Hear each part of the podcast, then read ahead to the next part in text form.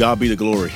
It's uh, very gratifying that uh, we're able to fulfill Dr. Falwell's original vision, which is to play at the very highest level. Guys, I want to tell you, you're representing so many people today. You are living out what people started many years ago. You are walking on their shoulders, their foundation. You make up your mind that you leave this field today with absolutely no regrets that you'll remember. That you left it all out there and you come back in here and I gave it all for Liberty University, my teammates, my coaches. We'll do it together for we can. For we can. Do all things. Do all things. Through Christ Jesus. Through Christ Who Jesus. strengthens us. Who strengthens us. Each and every day. Each and every day. And may God. And may God. Let us pray.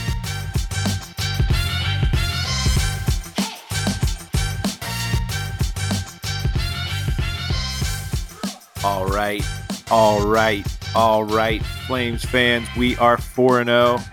You're listening to the Sea of Red podcast. My name is Chad Hassan, and man, we got a lot to get to this episode. We got a couple of interviews, we got a breakdown of the biggest game in school history. This week, your Liberty Flames take on the Syracuse Orange. Just listen to this. We are a road favorite at an ACC opponent. We get a chance to re- get revenge for a 24 nothing loss just last year. And we get a chance to beat Syracuse. Um, as a fan, you know, uh, at the beginning of the season, they were the ones calling us out for testing protocols and and all of that. It was just kind of wild. So, huge game coming up this weekend. John and I break all that down about how it ranks in the as the biggest game in school history later on in the podcast.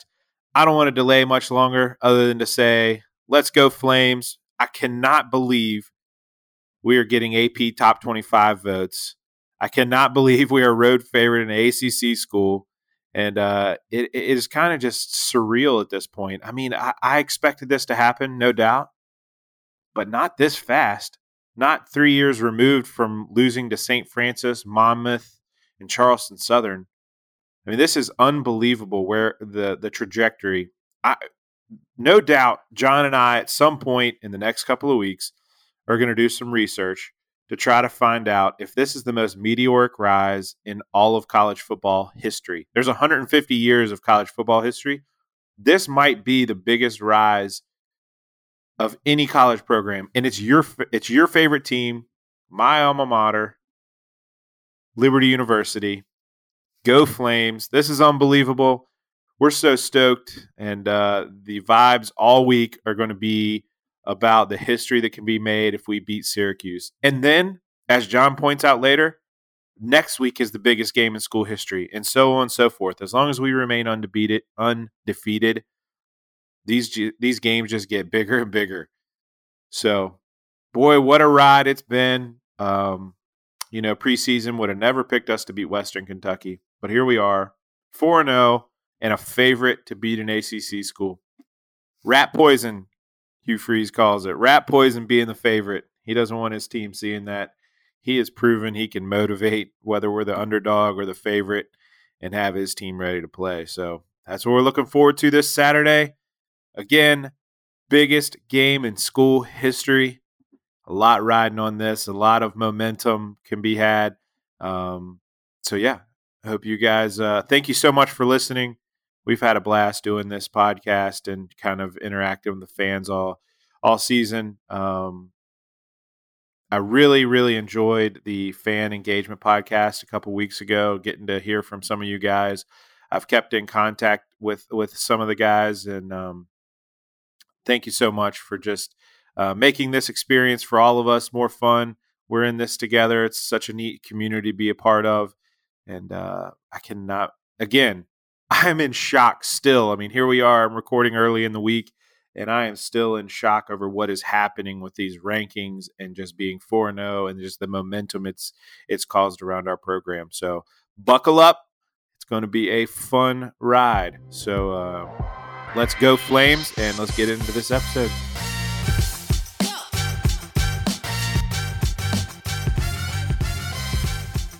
All right, we are joined by the creator, founder, all things A Sea of Red, John Manson. John, we're 4 0, and uh, the momentum is kicking.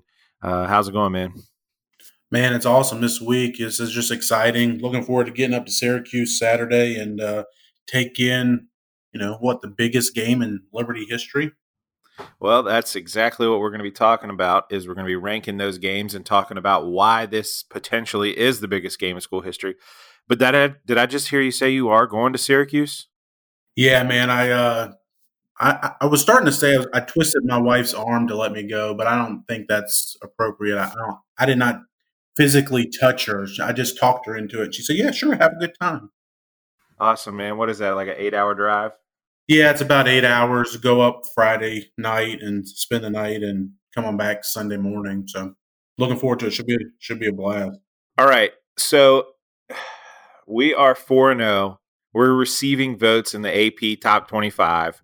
What? And I mean, this is just this is just I don't catastrophic's not the word, uh, but this is a monumental uh, staple in our program's history and here we are headed on the road to Syracuse, and we're going to be a five, a three point favorite to try to go five and zero. Oh. So that got me thinking. Let's talk about the FBS era. Are there any games that have meant more? I mean, obviously, leading up to the game where we had a chance to win, is there is there any games that that mean have meant more to the program? And uh, I don't think there are, but I would say that um, well, let's just try to rank them a little bit. Uh, who who would you have? What would you have that would be comparable to this Syracuse game? Yeah, as you mentioned, I think that the Syracuse game this week is far and above any other, just with what's riding on it. But you look back at last year, like getting to a bowl game, that's always the most important thing. So, you know, last year's season finale, regular season finale against New Mexico State at home, win that game, become bowl eligible. Um, you know, that's certainly got to rank up there. I would put that in the conversation. Um, I, I, know you also we talked about the Baylor game. Is that one that you would consider up in that list too? Yeah, I would say just because of all the surrounding factors. I mean, obviously we were a thirty point some underdog. Um, had we not won that game, you know, you could you could argue that you know Auburn or UVA or, or any of those games would have meant more than beating Baylor. Um, but the fact that we won it kind of catapulted it up there. And uh, so, yeah, it, it, definitely. I mean, the mon- the momentum that was on campus that day, that night when the players got back. I mean, even though even though we had to win it for it to be important, we can't we can't dismiss that Baylor game as a huge uh, building block for this program. And uh, yeah, I just remember you know the, all the epic shots of Buckshot on the sideline. Kind of, I forget if he was flexing or whatnot but it was awesome. And then I know that Ian has a picture of himself in Baylor Stadium in his office, but he's wearing the the red Liberty colors, and uh, yeah, I know that that had to mean a lot for him going down there to Baylor in his first game. Wasn't that his first game as AD? And he goes back to his former school where and just kind of goes down there and they get this shocking upset. So it had to mean a lot for for Ian too. And and let's not let's not pull punches here. Ian being established at Liberty and really kind of maybe that gave him the vision of what this program could be. And him being here is of, of utmost importance to our success. So um, I think that that was very important. What other games stand out? You know, that, that's not the topic of this conversation right now, but that really is that's something you and I've kind of talked off record about. Is uh, you know, you know, of course, you know, Hugh Freeze, Ritchie McKay, they mean a lot to this program, you know, football program, basketball programs, respectively. And we don't want either one to leave, obviously. But we've also talked about how, you know, Ian McCaw is the much more irreplaceable figure in Liberty athletics right now. Um, maybe that's something we can talk about in the future. But, anyways, yeah, I agree with you about the Baylor game. And, and a lot of that is, I think, because uh, because of the win, as you mentioned. I mean, if if we lose that game, I'm, I'm not sure we look back on it with the same uh, kind of thoughts. I think you know, like you mentioned, Virginia, Virginia Tech, even playing the first ever SEC game against Auburn, those games probably had more meaning going into them than a season opener against Baylor. But yeah, it, it had a lot of meaning.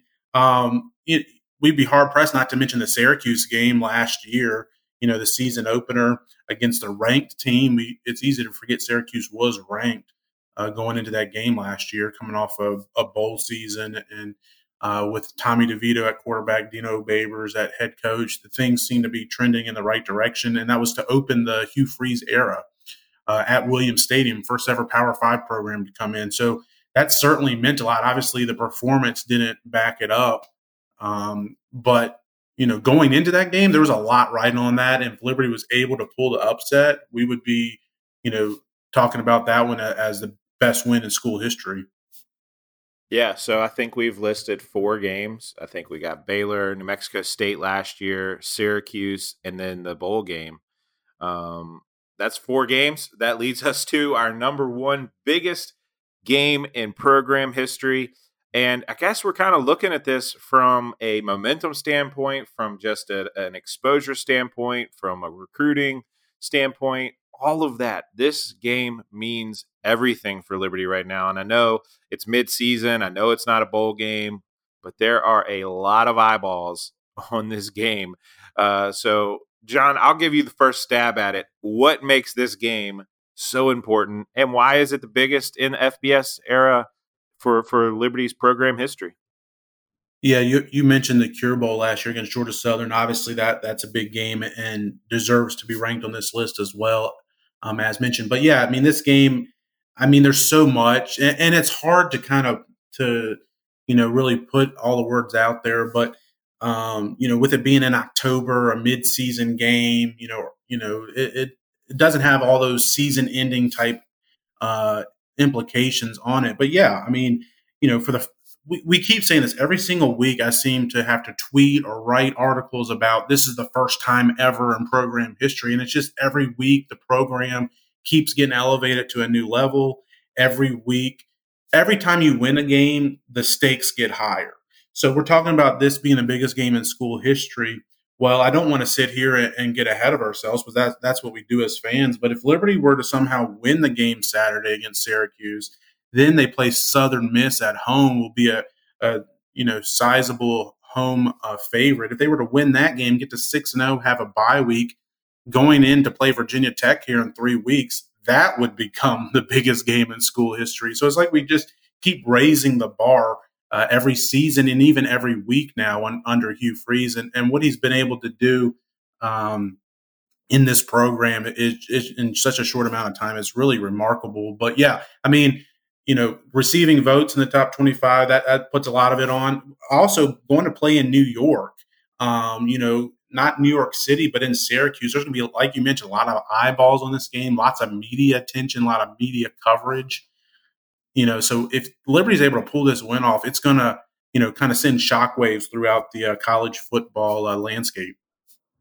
Yeah, and and I know that here's another reason why I think it's huge for this program is one, it's probably the first time we've ever been a favorite over a P5, uh, which is just in itself kind of just just groundbreaking. I mean, the fact that uh, someone would favor us over an ACC team right now with the amount of recruiting. I mean, we only have a couple of Hugh Freeze classes.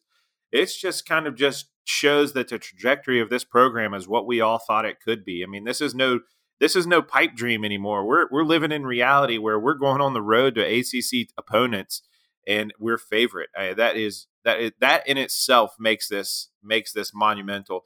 I would say the second thing is because of the uh, the shutout last year. I mean, the, you know that these guys had have that on their mind. Uh, Hugh Freeze talks about it a lot of times. I mean, it was it was his home opener. I mean, obviously he wasn't down on the field, but he was calling plays and and he gets shut out. I mean, that that doesn't feel good. I'm sure he's been thinking about that for a year and a half. So, um, yeah, we got revenge a revenge tour here to get kicked off. We've got uh, favorites at, at a, on a P5 school on the road and then you know the ability to go 5 and 0 i mean if we go 5 and 0 john talk to us a little bit about what teams are still undefeated who all's played and just how impressive our 4 and 0 record is so far. Well currently as we're speaking um, liberty is one of three teams in the country that's 4 and 0 um, actually it's four. It's up to four now. So you got liberty obviously SMU, Southern Methodist, they're 4 0. Um, let's see, um, who else is one? Clemson, they're 4 0 with their win over Miami. and then also BYU. They're they're four zero. So there's only four teams uh, in the country that they're at that uh, mark. I think um, there's 15 total teams that have played. I, think there's 79 teams, roughly 76, 79, somewhere in there that have played a game so far this year, and 15 remain unbeaten. Now, some of those are one and zero, uh, others two and zero, obviously three and zero, four and zero.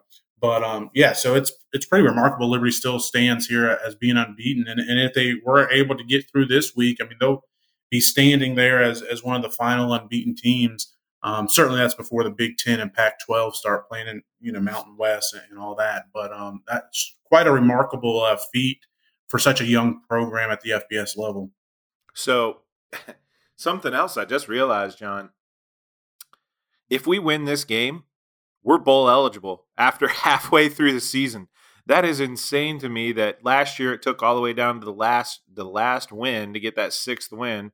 I remember Alan Gooch was up there from Cure Bowl. We kind of had this idea that you know we were going to be in. It was one of those things where we were going to be one of the top eligible teams, even if we didn't win. But we definitely wanted the win to secure our spot type thing.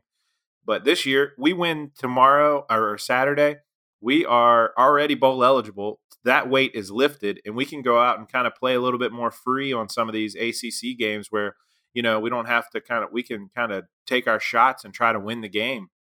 So uh, just a ton riding on this. I know that we've every used every adjective that means fabulous or remarkable, but this is unbelievable. Here we are sitting in 2020 with a second year head coach receiving top five AP top 25 AP votes, and we're a favorite on the road in the ACC. It still shocks me every time I say it. Man, that's crazy. It, it gives me kind of chills to even think about it, and especially if you look back. I mean, it, we're, we're, so caught up in like what's going on today and yesterday and, and things like that. We forget that just three years ago, 2017. Yes, we got that win against Baylor uh, to open the season, but if you remember how the rest of that season played out, we finished six and five. We lost to St. Francis, Monmouth, Charleston Southern. Three years ago, we lost to those teams, all in the same season. And here we are, 4 0 as an FBS team, like you mentioned, on the road, taking on a Syracuse team where Liberty's the favorite and is getting votes in the top 25. I mean, how how can you not say that Liberty's the fastest growing college football program in the country? And uh, you know, I'm I'm kind of young in the grand scheme of things. When we talk about, you know, all of college football, you got, you know, 150 years of history. But has there ever been a college football team that has risen from where they were three years ago to where they are today that fast and that quickly? I would be hard pressed to to try to find someone else that's been able to do the same type thing that we're talking about. I mean, honestly, you might want to just start by looking at Hugh Freeze's stops. I mean, everywhere the guy goes, he just kind of flips a switch and and the juice gets going and and the program just elevates. So uh, I don't think I really realized how big of a, a pickup that was. I mean, I know we talked to Ian, you know, before the press conference even and or right after the press conference and you know, you could just see it. He was so excited talking about what the the heights this program was going to go to. And I, I don't know if I really felt it. I was still coming off of those 2017 losses, just looking at our roster, thinking, you know, we're we got a tough road ahead, but how have they been able to do this? One other thing I wanted to point out, and I have said this on every episode so far, I believe, but you know, the foresight of Ian and Mickey and Hugh Freeze, who are, I believe are the three that make our schedules, the foresight of those guys to kind of not play Notre Dame not play BYU, not pick up any more ACC games or P5 games, basically pick up a couple of FCS games and kind of some winnable FBS games. That was so huge. I mean, it was so important not to start the season with, you know, what we could have done is played BYU, I'm sure. I mean, they had four games scheduled when the when things kicked off. So we could have easily picked up a game there. But I just think that the the wisdom and the foresight to say, guys, if we can do this, if we can run the table and go 4 0, the momentum we will build will be so much bigger than just um, keeping it close or beating BYU. What are your thoughts on just how how they kind of mapped out this 2020 schedule and how it's playing out? Yeah, I mean it's obviously gone gone great. Um, you know, but, but we also forget Liberty was a 14 and a half point underdog at Western Kentucky. And I know, I don't know what's going on necessarily in Bowling Green. They, they can't seem to, to get a win to save their lives, but they were projected to be one of the top Conference USA teams. And we were just talking a couple weeks ago on this podcast about that being one of the biggest upsets in, in school history. Um, you know, I, I, think if the two teams played again this week, Liberty Price favored by 14 points. So it, it's amazing how quick things can change. But, you know, the scheduling, we can talk about all we want to, but also Syracuse, like, you know, getting them in this series scheduled, their fans are so upset about just playing Liberty. How much more do you think they'll be upset if they lose in the Carrier Dome to, uh, to Liberty, right? You know, they, they don't like Liberty or anything that Liberty stands for. Um, so, how much more sweet would that be to, to celebrate on their big S inside the Carrier Dome this year when they have no fans present? That that would be a lot of fun. Yeah, I know that at preseason there you had all the other stuff that makes it kind of even more a lot more juice going into this game as the preseason protocol stuff. I know that we had a few quotes from Freeze that kind of who who knew you know that kind of got taken out of context, and then a few Syracuse beat writers ran with those, and we're talking about how Liberty Liberty shouldn't be playing Syracuse because of our protocols, and then they went on to the political rants and whatnot. And it's just like you're right. If we go up there and and we can play and and, we beat them, that would be even more sweet for our for our fans. So, John, just to recap here, biggest game in school history, not close. We're a favorite. I just cannot get over being a road favorite in the ACC this year to a team that we got skunked by last year, 24 0. The turnaround has been amazing, and uh, let's keep that momentum going. Chad, last thought. Uh, we remember back Ritchie McKay and Liberty. This is back in 2019 season, so December 2018, just just before the turn of the new year. Liberty goes on the road to Pauley to Pauley Pavilion. Is that what it's called? That's New Mexico State. They were um, playing at UCLA. What's the name of their stadium? Anyways, they're, they're playing at UCLA. They knock off UCLA, kind of dominated them. That kind of kick started the, the run to the ASUN championship.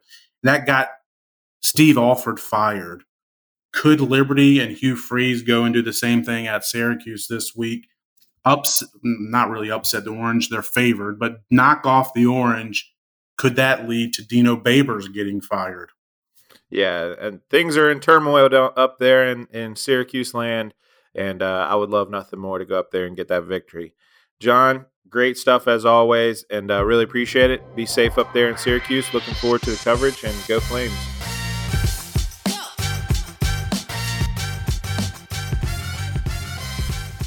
All right, guys, I have with us Kyle DeArmond. He is a um, offensive assistant and works with the quarterbacks. Um, Kyle, how's it going, man? And uh, it's exciting to be three and zero. Oh. Um, did you uh, think this was a possibility when the season started and you were looking at the schedule?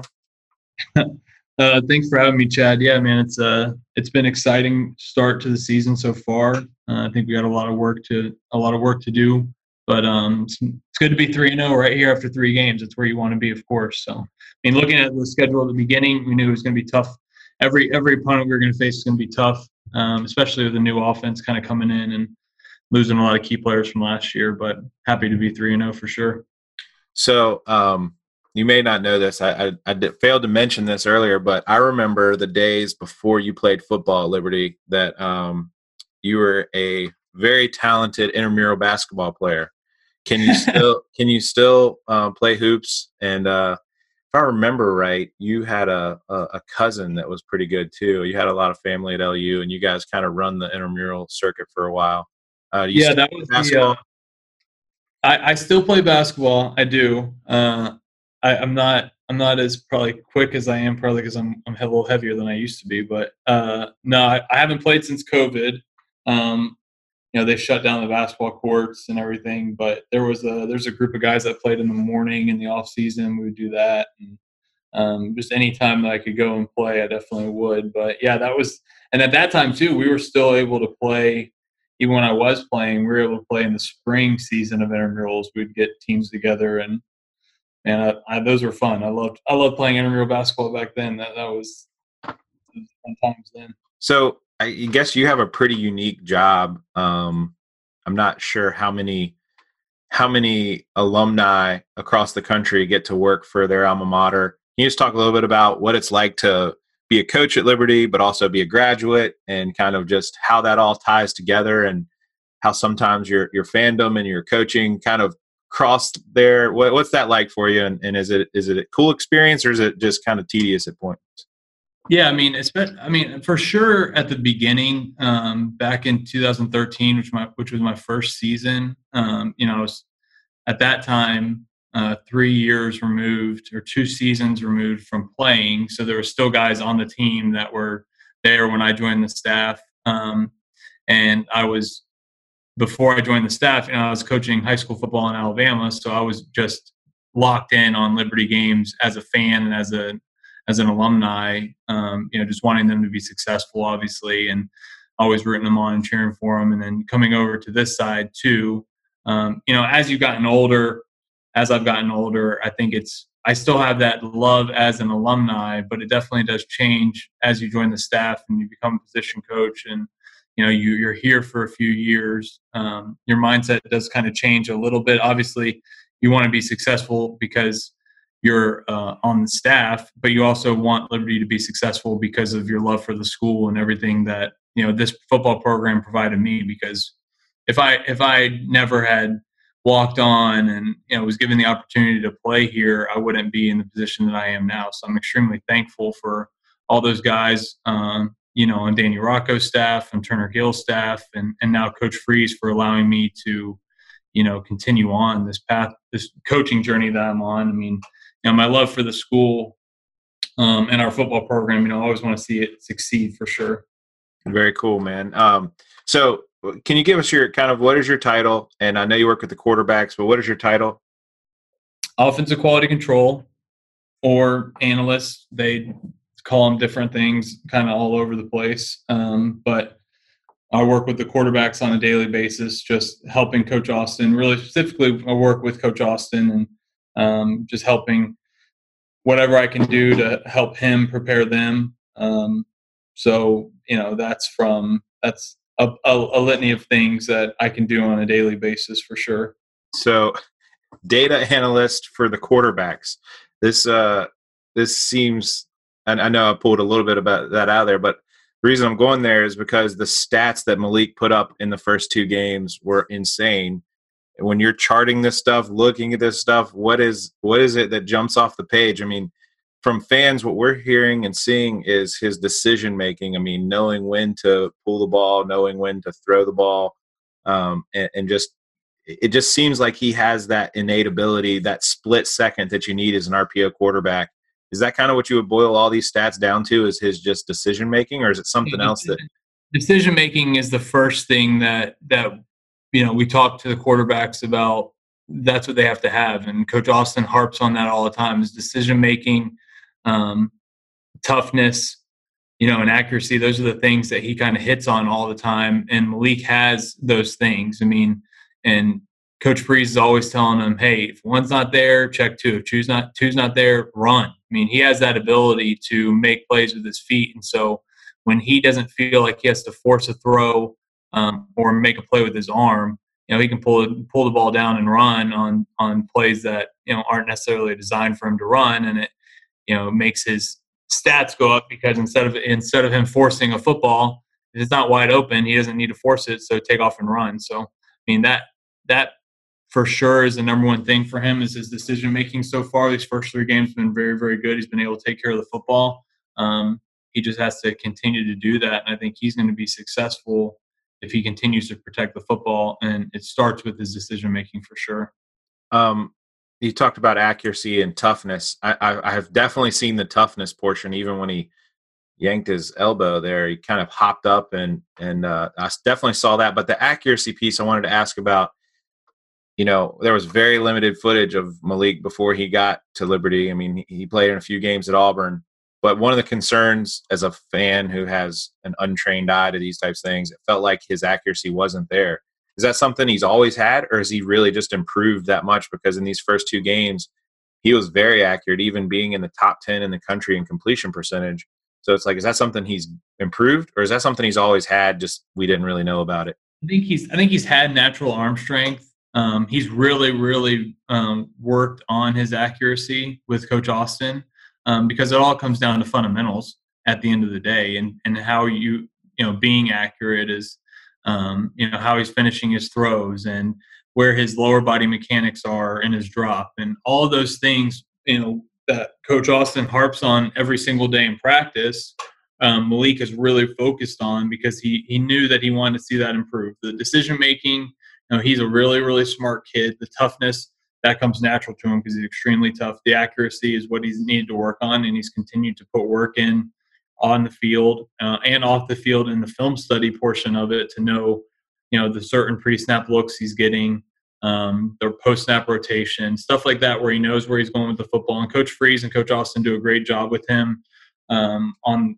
you know on the sideline in, in, game day, just helping him see it.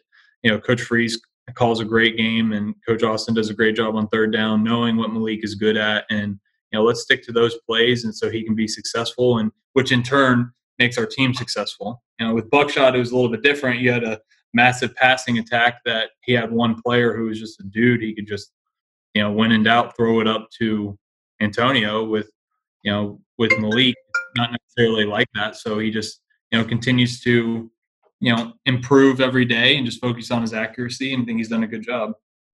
So, uh, talk about um, Ferguson coming in and starting the game. What was the idea behind? I'm gonna start over because I keep getting this call. So, talk about um, Ferguson coming in on Saturday, getting the start. It was reported that he was told during warmups that he was going to get the start. Did, did you guys kind of lead him up to, hey, you know, this is what it's looking like? Or was he kind of really told 30 minutes before the game? And how do you think he handled that? Do you think he settled in in the second half, or do you think he was just, um, his nerves were fine the whole time? He was just needed to kind of execute a little bit better?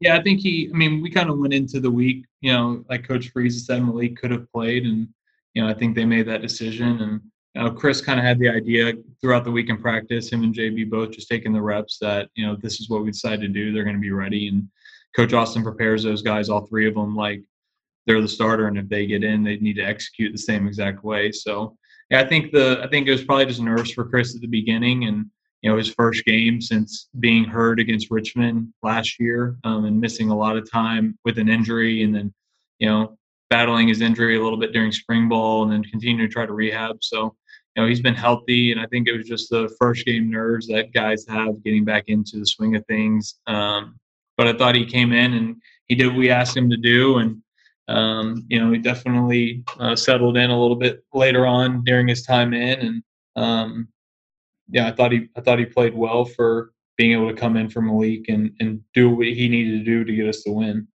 So one thing I've been uh, kind of questioning while I'm watching these games with nobody in Williams Stadium except for a thousand fans is how has that changed? I don't know if you're on the sidelines for games or not, but how has that changed the vocalness of the coaches? I know that if you're watching them in a packed stadium, they can get really hyped up and scream and yell and carry on and and you know kind of either exciting or get hard on a kid and and, and try to instruct them and coach them hard out loud. And I'm wondering if because there's no fans there, there's no noise to kind of drown that out. I'm wondering if that's kind of died off or or you can really hear it on the if you're at Williams Stadium on Saturday, can you really hear the coaches a lot better? Yeah, I think I mean our kids for sure can. I mean, especially, you know, when we played at Western Kentucky, you know, they didn't have any there was no noise at all. They're playing some music like in between plays or whatever. Um, but when that music would die down, you'd be able to you know, our coaches on the sideline can yell out and say, you know, hey, hey, hold on, hold on, move out, move out, or whatever, you know, like and be able to communicate. Whereas in a normal situation that's not COVID and you got the stadium packed with 20,000 plus, you can't communicate to that to those guys, you know, like when I was coaching the receivers, I could communicate with the guy that was closest to me on the sideline. I could get his attention or you know, I could, I, most of the time I could yell out to Buckshot to get him to stop the play or whatever, if that's what we were trying to do. Um, but it's hard to communicate to those guys that are across the field. Um, but with no fans, they're able to see you a lot easier. They're able to hear you a lot easier. but it doesn't change the intensity that guys are coaching. I mean, guys are coaching with the same intensity as there's, you know, 100,000 as there's, you know, 1,000. So I don't think it changes the intensity at all. I think it gives everyone, all the coaches for every team an advantage to be able to communicate out on the field. Um, you know, probably more so for us, like defensively, you know, guys being able to, coaches being able to communicate. And uh, I think it's helpful. I mean, it's, it's, it's, sucks not having fans in the stands, but I think it's, it's nice for those guys being able to communicate while the play's going on. Uh, we got one more question here, and that's about um, the golf game of most of the coaches. I, I follow along on Twitter. I see comments about you know who hits the long ball, who who's a better golfer, who carries when y'all have t- when y'all have coaching events or when y'all play together. Is there some? Is there a sleeper on the team that on the coaching staff that is a, a decent golfer that we don't know about? I mean, I know SJ and Coach Freeze are pretty no, well known. They play yeah. golf. I know that you're out there. Is yeah. there anybody unknown that we don't know about that can really play? Uh, I mean, Matt Bevins is a kicker, so naturally, you know, golfer because that's about the only other thing he can do is play golf and and and kick the football. So you know, he always talks about he could play basketball, but I've never seen him on the basketball court. So uh, no, uh, I think I mean like you know, Coach Aldridge goes and plays. You know, Coach Greg, you get Coach Greg out there sometimes. I will say the sleeper, if you if you have a uh, those of you that are listening, if you ever have a scramble team and you need somebody to hit the ball as about as far as anybody will, the Eric Ponio, our special teams analyst, he can hit the ball about farther than anybody I've seen it when he connects to it. So it's he would be a scramble though, right? Like yeah, it's gonna be a scramble. Okay. It's definitely gonna be a scramble. So I mean, SJ, SJ is consistent. You know, Coach Freeze, Coach Freeze, we can't even. I mean, Coach Freeze is on another level, so he can't even compare to us. So you know, we're like we're like minor leagues. Coach Freeze is like the big league, so we don't even get out there and try to compete with him. Nice. Well, it's probably good that uh, you're at least saying that you don't have a ton of time to work on your golf game right now, anyway. So that's good, man. Hey, Kyle, much appreciated on the time. Um, we've always been a big fan of yours and uh, love what you do for our school and our alma mater. And uh, I think it's awesome that you're that you're around the program. And uh, man, keep doing what you're doing, and uh, we much appreciate it. Yeah, thank you. Yeah, it's a blessing to be here, and I'm very thankful um, to Coach Freeze and to you know all the guys before him. Um, you know, I love Liberty, and I love love coaching here and love coaching football, and it's just been a blessing for the last you know eight years now to to be here. So it's been great.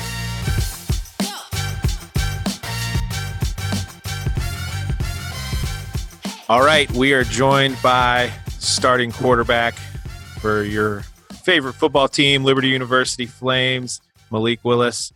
Malik, how you doing, man? I'm good. How about yourself?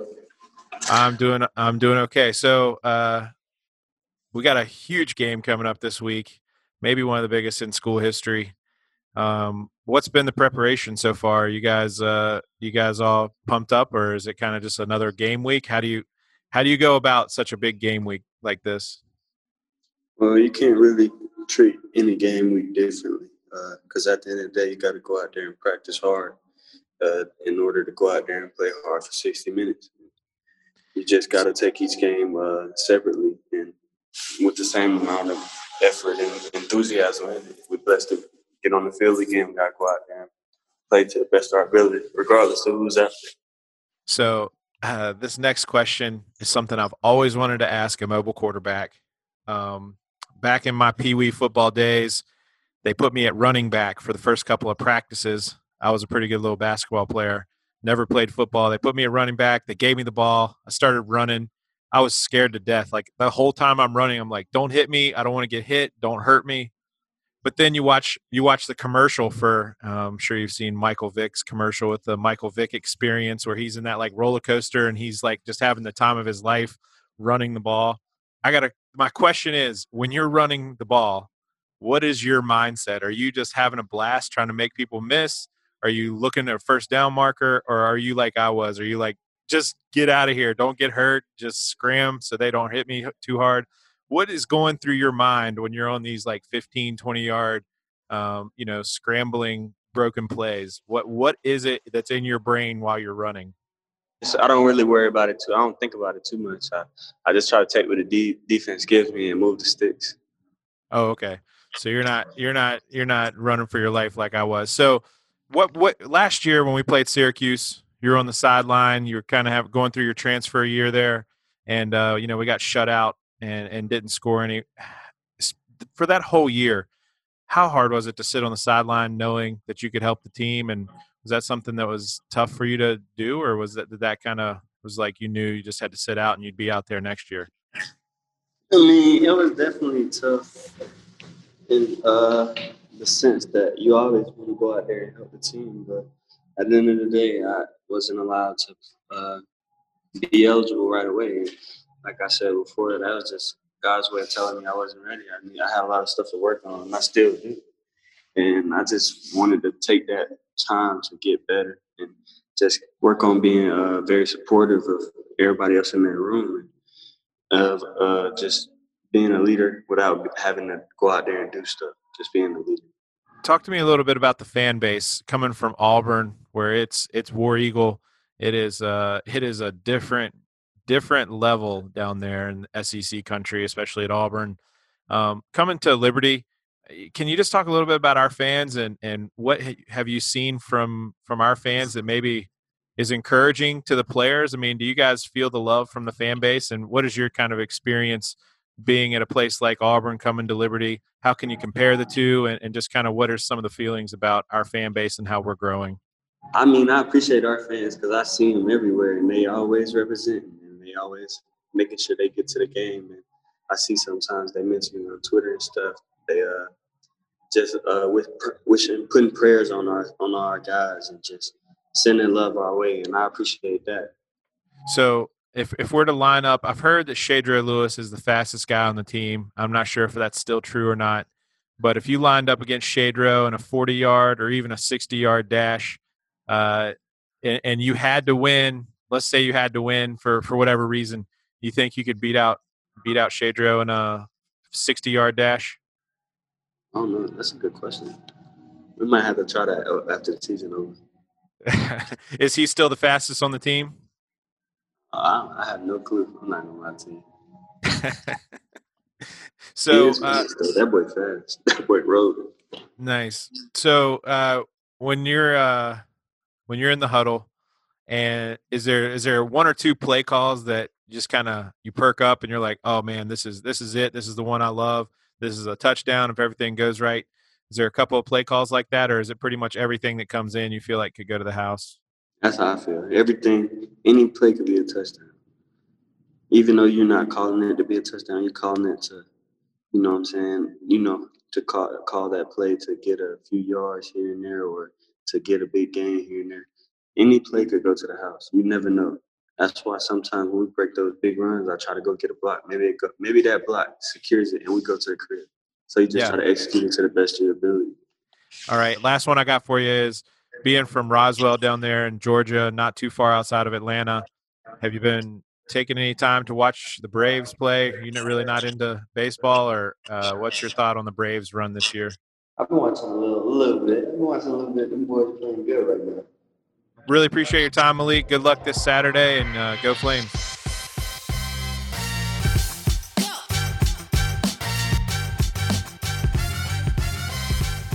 This Saturday at noon, the Flames hit the road for the first time in three weeks as they take on the Syracuse Orange. It's the second game in a three year run of both teams playing each other. Flames are coming off a great home win against Louisiana Monroe, where the Flames won 40 to 7, and the story was the special teams contributing to several touchdowns. No underdog status this week now, as Syracuse starting quarterback Tommy DeVito was injured in their last game at home against Duke, where they lost 38 to 24. The Orange are currently sitting at 1 and 3 with losses to UNC and Pittsburgh as well. For Liberty, they bring a six game winning streak into this game. Very few problems when it comes to finding a way to score. We've got a couple of plays we think that will work out well for you. One, Depending upon where you find the line, which has shifted a couple of times this week, you can get Liberty as the favorite anywhere from minus two to three and a half. And the total, which started at 56 and a half this week, has dropped all the way down to 53. We still like the over. If you can get it at 53, take it. We think it's a good option as Liberty has scored over 30 points in three of their four games and The least amount of points they've scored so far this season was 28 against North Alabama. For this week's Liberty Line, I'm Jared Brooks.